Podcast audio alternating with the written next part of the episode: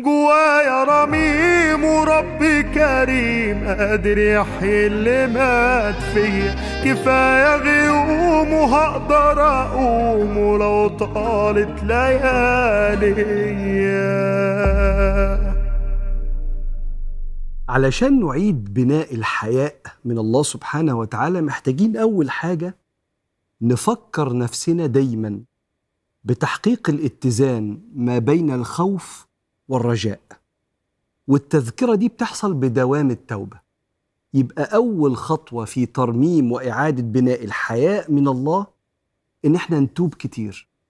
نفسيا ربنا خلق الإنسان بيحركه دافعين، الخوف والرغبة، ده كلام علماء النفس، وقالوا إن في شيء مرتبط بالاتزان العاطفي اسمه التوازن ما بين التهديد والسلامة. إن طول ما أنا ماشي في حياتي في حاجات عندي رغبة حققها وحاجات خايف إن هي تأذيني فبجري منها، ده اللي بيحرك البني آدم. وعندنا في الشريعة اسمه الخوف والرجاء، يدعوننا رهبا ورغبا وكانوا لنا خاشعين، زي ما ربنا مدح في الأنبياء وفي العباد الصالحين.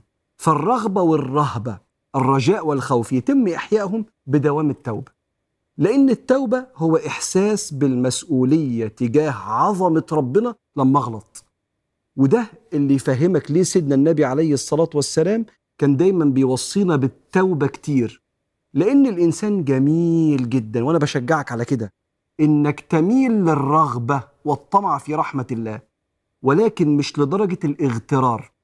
البشر يقولك في العلاقات بينهم وبين بعض don't take me for granted، يعني ما تاخدنيش بالضمان. يعني إيه ضمان؟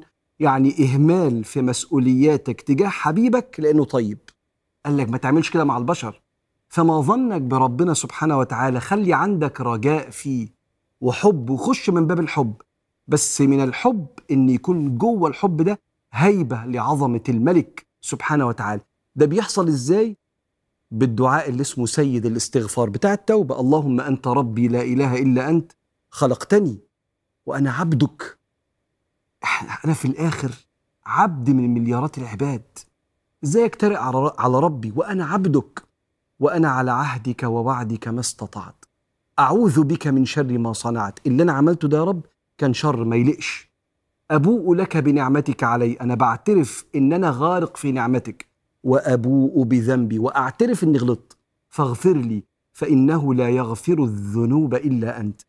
بدوام سيد الاستغفار والتوبة. وطبعا سيدنا النبي عليه الصلاة والسلام كان بيقولوا 3 مرات الصبح في أذكار الصباح بعد الفجر، و3 مرات في المساء بعد صلاة العصر في أذكار المساء. هيتم إحياء هذا المعنى، الاتزان ما بين الرجاء والخوف، ودي أول خطوة في إعادة بناء الحياء من الله. الشيء الثاني هو مراجعة. المراجعة دي هتساهم في إعادة شحن وإعادة بناء معنى الحياء في القلب من الله، وهو إنك تراجع حالك على معيار أركان الإسلام والأخلاق الأساسية. لو أنت عايش دلوقتي أنت بتقول على نفسك مؤمن وأنت صادق، مسلم وأنت صادق، بس ما بتصليش، ما بتطلعش زكاة مالك وأنت ربنا موسع عليك، بتكذب في شغلك أو في علاقاتك مع الناس، الناس مش بتستأمنك بسبب تكرار فقدان الأمانة، لا استنى، بتفتري على خلق الله بشوية قوة ربنا مديها لك في أفكارك ولا في طريقة كلامك ولا في جسمك، وقف، إحنا ماشيين بعيد عن ربنا، إحنا كده مش ماشيين على سكة ربنا سبحانه وتعالى. وأن هذا صراطي مستقيما فاتبعوه ولا تتبعوا السبل، طرق الشيطان، فتفرق بكم عن سبيله.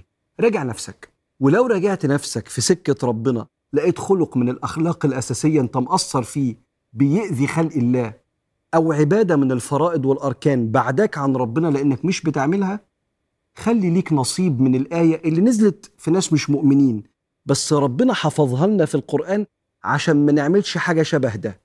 قل هل ننبئكم بالأخسرين أعمالا. ربنا بيتكلم على المشركين دلوقتي، بس مشرك فاكر نفسه كويس وهو مش مؤمن بربنا. ناخد احنا منها إن أنا ما بقاش ماشي مش في سكة ربنا وأنا مؤمن وفاكر نفسي قريب. قل هل ننبئكم بالأخسرين أعمالا الذين ضل سعيهم في الحياة الدنيا وهم يحسبون أنهم يحسنون صنعا أولئك الذين كفروا بآيات ربهم ولقائه الكلام مش ليك كمؤمن، بس ربنا حفظها لك في القرآن عشان يبقى ليك نصيب المراجعة. مش عايز أبقى أخسرين أعمالا، مش عايز أبقى أنا ماشي غلط وفاكر نفسي قريب وأنا فاقد للحياء مع الله. المراجعة دي لمعيار الأخلاق الأساسية والفرائض وأركان الإسلام هترجعك، هتبدأ تاخد خطوات بيها تعيد ترميم وبناء الحياء من ملك الملوك.